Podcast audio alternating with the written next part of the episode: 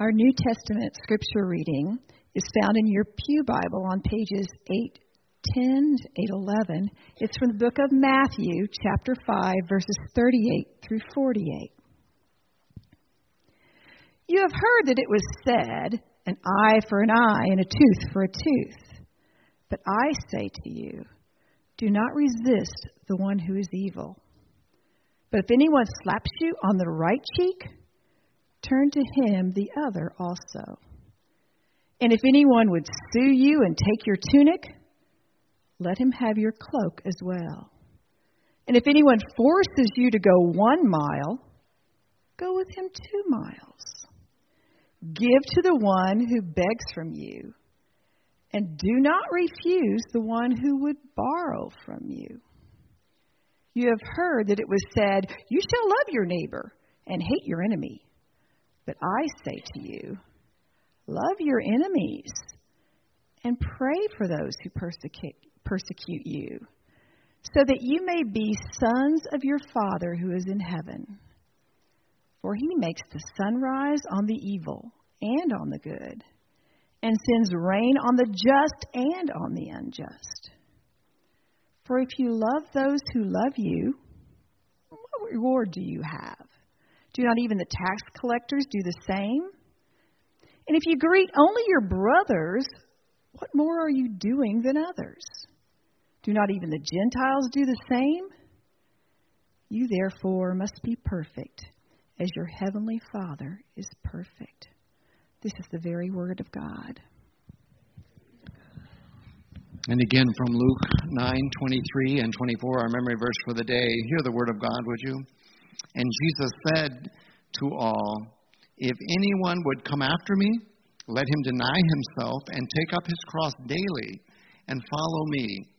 For whoever wants to save his life will lose it, but whoever loses his life for my sake will save it. The very word of God.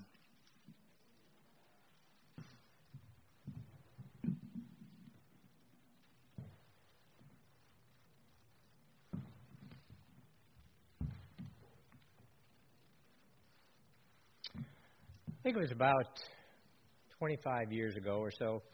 Uh, Ellen and I went to a Broadway musical. It was entitled Les Miserables, and that is French for the miserable ones. And uh, you may have uh, heard this title yourselves, or, or have even seen this musical yourself, because it's actually been one of the most enduring musicals uh, on Broadway, and um, you can still uh, go to performances today. It's based on a, um, a quite lengthy novel by uh, the French writer uh, Victor Hugo. Um, I, I, was um, so taken by this story, though, that uh, we've been to see it uh, several times, and I even plowed through the uh, 600 pages or so of this book. I think this particular story was compelling because this writer comments about justice, about even more especially about grace and about redemption. The main, if, if you know the story, the main character is a person by the name of John Valjean, and who, as a young man, steals a loaf of bread to feed his um, sister's starving children. He's caught. He's given a harsh sentence. And while he's in prison, he grows increasingly angry and bitter about the um, injustice of this incarceration. And so he escapes. He's caught. He's given a longer sentence. He becomes angrier and he escapes again. He's given a longer sentence. And he's finally served 19 years for stealing a loaf of bread. He's finally released, but um, he has to carry with him these papers, and he goes from village to village, and he shows them the papers, and they see that he's been in prison for 19 years. And so he's turned away time and time again until he comes to a church, and a priest there um, welcomes him in and gives him a warm bath and gives him clean clothes. And he it sits at table with him and sets out his finest silverware so um, Jean Valjean can um, be nourished and, and continue on his journey. That night, still in the throes of, of the bitterness of all these years of incarceration and the injustice that he's experienced, he decides to steal the silverware and make a run for it, and he's caught right away.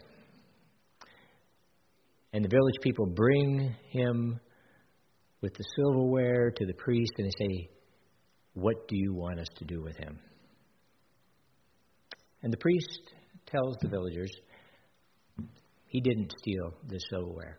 I, I gave him the silverware. And then he says to Jean Valjean, But wait, you forgot the best pieces. Here are these two silver candlesticks. Take these as well. And he gives them to him the rest of this long story with lots of twists and turns is a story about a transformation of a person. This angry, bitter person has been transformed by grace. And he grows in grace, he grows in compassion. He lives his life as a man of integrity and generosity. This story, um, it seems to me that this writer just took his idea from the New Testament. In fact, it seems to me that he may have been thinking about this very text that um, we're talking about today. I'd like to go, though, now from 19th century France to a real place. This is on the north um, side of the Sea of Galilee. Um, the, we don't really know the exact spot where um, the Sermon on the Mount was preached, but um, many centuries ago, some people thought that this was the place, and they uh, built a monastery there. They built a church there, and uh, so um, people go there to um, to see this real place where Jesus may have been preaching to real people, real people like these people. I had the opportunity um, several years ago to, to travel to Israel, and um, at this spot, uh, we heard the Sermon on the Mount, and fortunately it was in English. If it had been in Aramaic like Jesus spoke, I guess wouldn't have meant as much to me. But we got to hear this. People had come, as we read in Matthew 4, people had come from all over. We read that they came from Syria, they came from that Greek speaking region of the Decapolis, they came from Jerusalem, they came from all these places, walking days and days because they heard that this rabbi from Galilee was, as Matthew says, preaching the good news of the kingdom and healing every disease and sickness among the people. As we've been talking about the last few weeks, Jesus was preaching that the kingdom of God was now present and available, and these people saw that things were changing. People's lives were being changed. The sick became well. Those in pain found release, and the demon possessed were set free. Now, I think perhaps that the people of that time, maybe more so than we now, we live in a democracy, we live in a republic, they may have a better understanding of the idea of a kingdom not being so much um, particular geographic boundaries, but this is the place, the kingdom was where a king's authority was established and where the king's will and the king's intentions and purposes were carried out. For centuries, you know, the people of God living there in Palestine um, knew well living under other kings. The Babylonians had come, the Persians had come, more recently, they lived under Greek rulers, now under the rule of the Roman Empire, and they had what seemed to be arbitrary laws. Part of our scripture today talks about walking a mile for a person. And in um, our book, The Good and Beautiful Life, James Smith kind of gives a little bit of cultural background about a soldier making a demand that the person, he had the right to demand that the person walk a mile with him, carry his equipment, and so on. These laws seemed arbitrary and harsh. And so, when Jesus preached that uh, this good news, the kingdom of God was now present and available, this, this was good news. This was good news. So, as we've been saying, in this series um, that we've been calling The Good and Beautiful Life, we've been listening into Jesus as he's been instructing his disciples about okay, what is it what is it like to live in the kingdom of God? To live in that place where God rules. We're listening into Jesus, and he's teaching his disciples, and I think I would argue he's teaching those of us today who want to be with Jesus what it is like walking and talking and living in the kingdom of God. In um, saying this, the chapters in the book that we've been following talk about um, learning.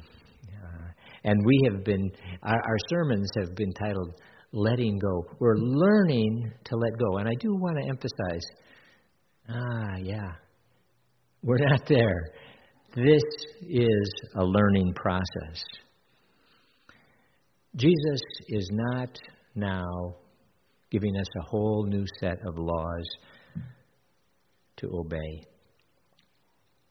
Jesus is inviting us to a change of heart, to change our minds, to change the way we see God, to change the way we see ourselves, to change the way we see those around us. As we've gone over the first few paragraphs in the Sermon on the Mount, We've heard Jesus. Um, what he's doing is pointing out this contrast between the way of the world and the way things are in the kingdom of God. He would say, You have heard it said, Do not murder, but I say to you, or do not commit adultery, but I say to you, or last week we talked about, you know, Do not break your oaths, but I say to you.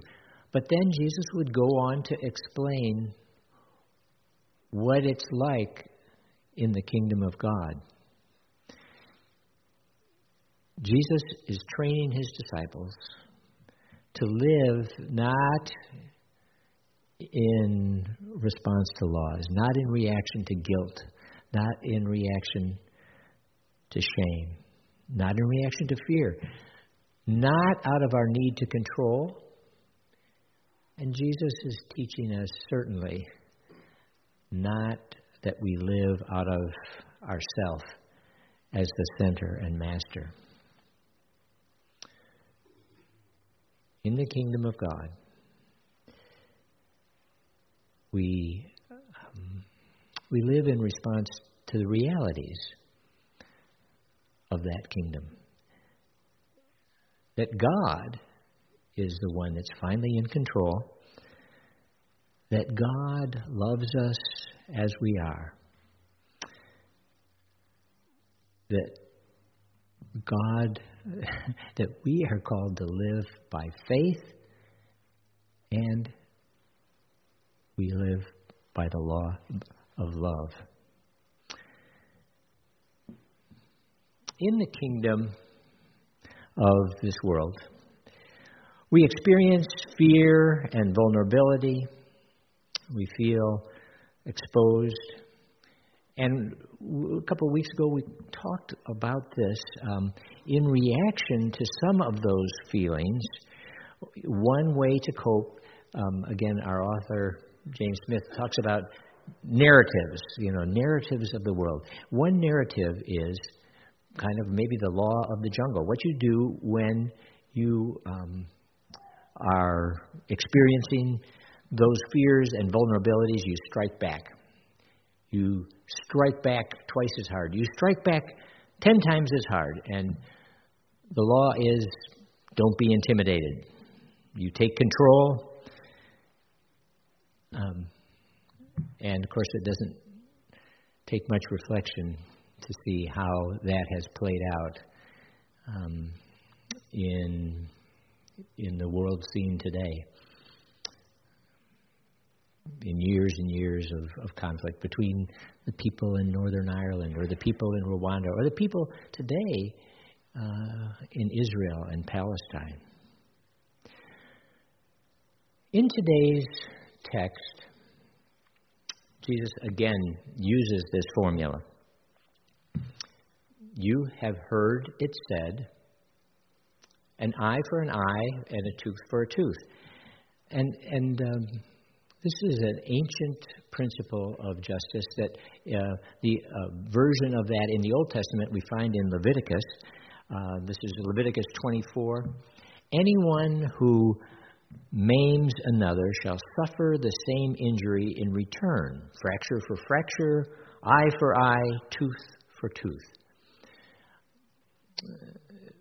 This uh, principle of justice um, came to be named by a, a Latin term, uh, lex talionis. Lex means law, talionis means retaliation. So this is the law of retaliation. But um, if you think about it for a moment, this is actually a step up from the law of the jungle, you know, and those escalating vendettas that uh, occur between people.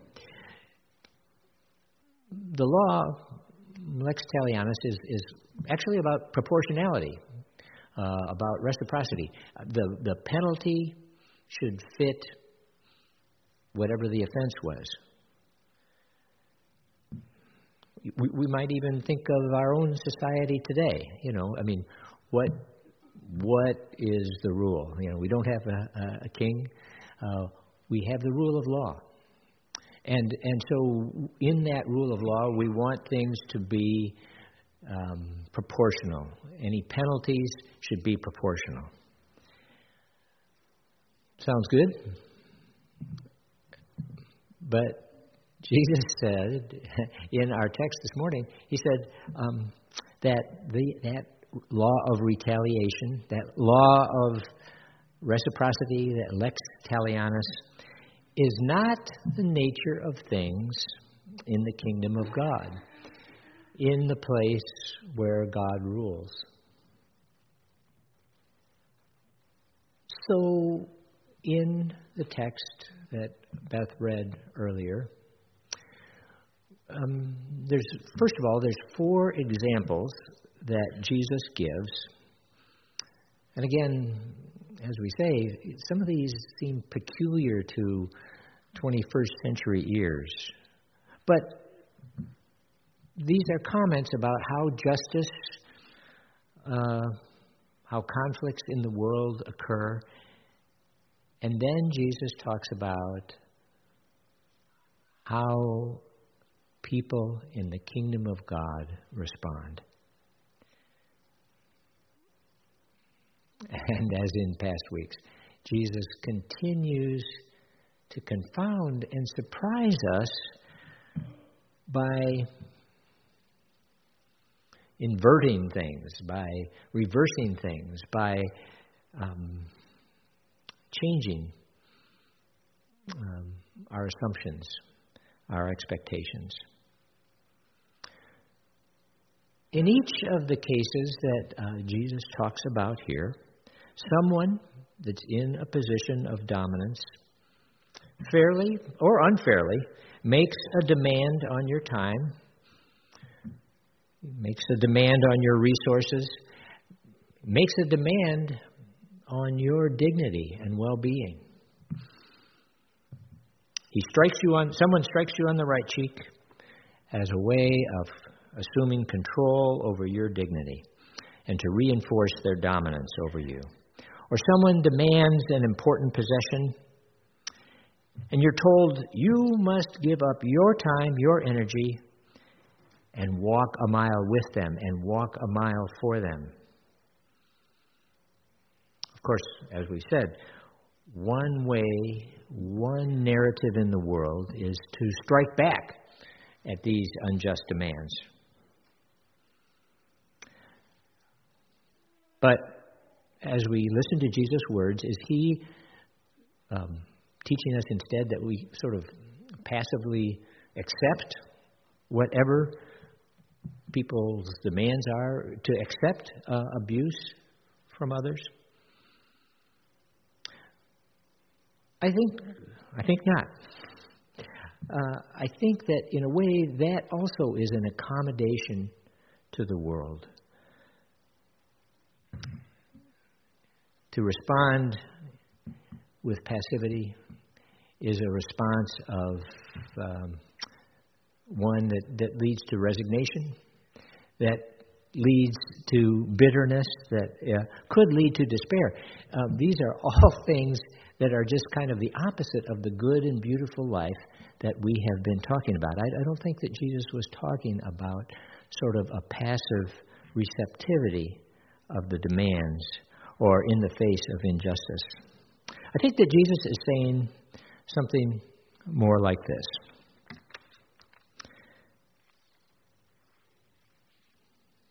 When we are dwelling, when we are living in the kingdom of God, in that place where God rules, God Himself is the source of our dignity.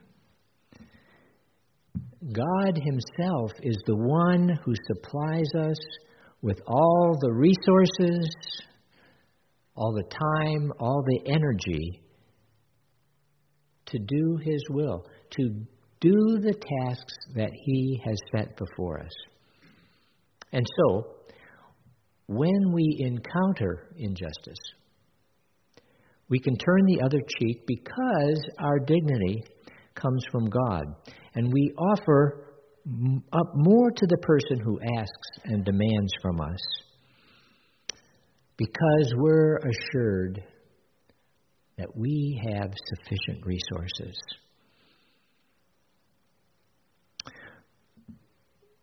When we are asked to walk that extra mile, we are able to do that because, as the psalmist says, the Lord is my strength. The Lord is my strength. Um, again, in in this um, resource that we've been using by James Smith, uh, The Good and Beautiful Life, he um, reflects in this week's chapter about, you know, is this are these responses that um, um, Jesus is talking about? Uh, um, is that sort of like a type of jujitsu? Do you remember um, that uh, martial art where um, what you do is if you yield at the proper time, you can use the opponent's uh, strength and energy either to neutralize them or to um, even work against them. When you respond out of a kingdom heart, when you give one of these kingdom responses that Jesus is talking about, the other person has to consider okay, now what do I do? He has to consider another way to respond to a person who lives in the confidence of God's sufficiency, who responds to them as God responds to us a response of agape love. Remember, agape love. Not a feeling, but seeking the well being of the other. And so I think that this is the insight, especially that that um, made that story I, I mentioned earlier about John Valjean so compelling to me. That the possibility of a response of grace, a response of love that can change a life, that changes lives and makes grace and love abound even more. But um, the examples that Jesus has talked about here, and and this example, uh, Jesus' examples are from a, an ancient culture, and how do we fit that into today's culture? And and the story of John Valjean, that's fictional. That's that's made up. What does that have to do with me here and now? You might remember that our text continues. You've heard it said, Love your neighbor and hate your enemy. But I say to you, love your enemies. Pray for those who persecute you. So Jesus is continuing to reiterate kind of a reverse, an inverse of what we expect. But indeed, he's, he's reiterating this reality that life in the kingdom of God is a life of love. So, um, I think I love God. I think you are here because you love God. We want to follow Jesus. But I want to ask you who comes to mind right now, here and now, when you think about who has ill will towards you, or who is competing with you in some way, or um, who are some people who get under your skin, or who are people who cause problems in your life. Here's this strange truth that God loves that person most dearly. And so, could it be the case that God desires to bless that person to bring grace into that person's life? By your prayers and by your intentional, deliberate attending to their concerns, to their hurts, and to their needs. Life in the kingdom of God is life lived with faith and confidence in the sufficiency of God's resources for your life.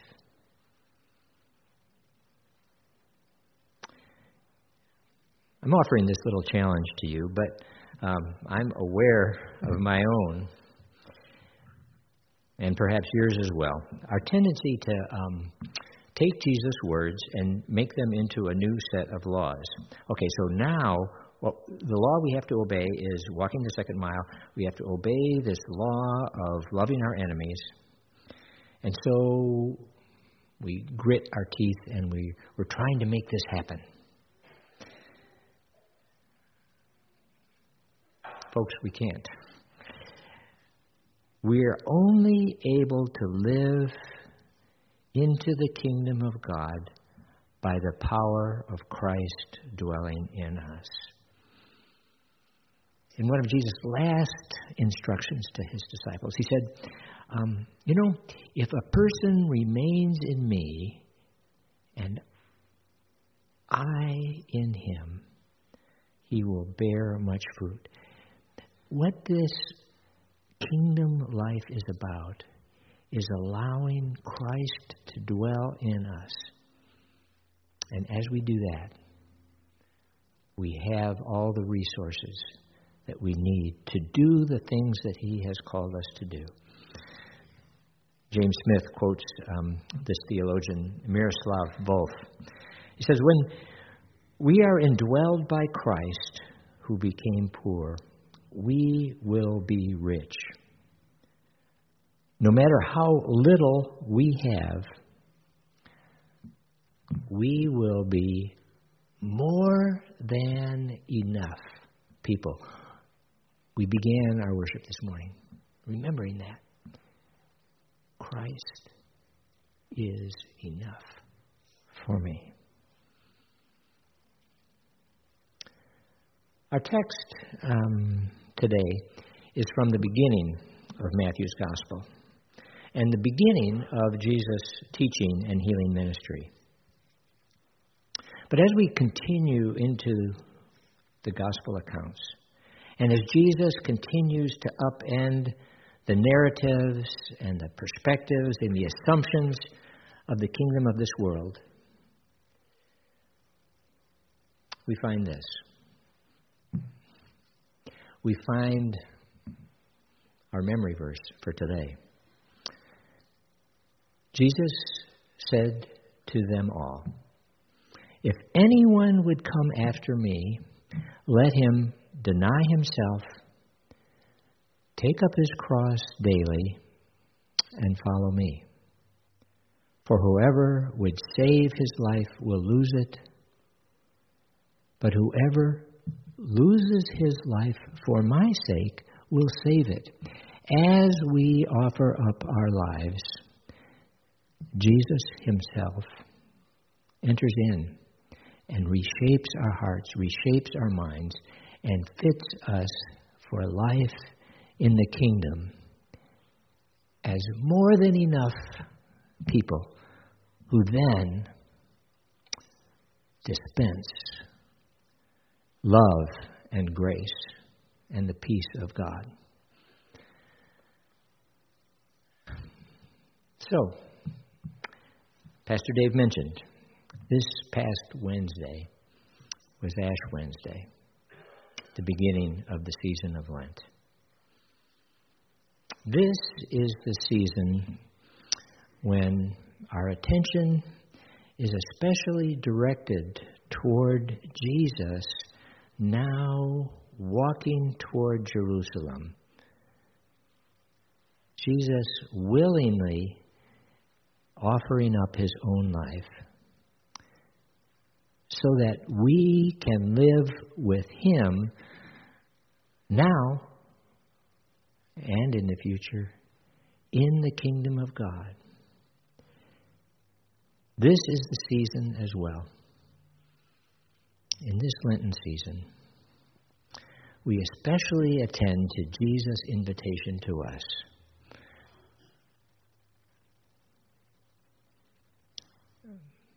To let go to loosen up our tight grip on our own lives in order to live with Him in the kingdom of God.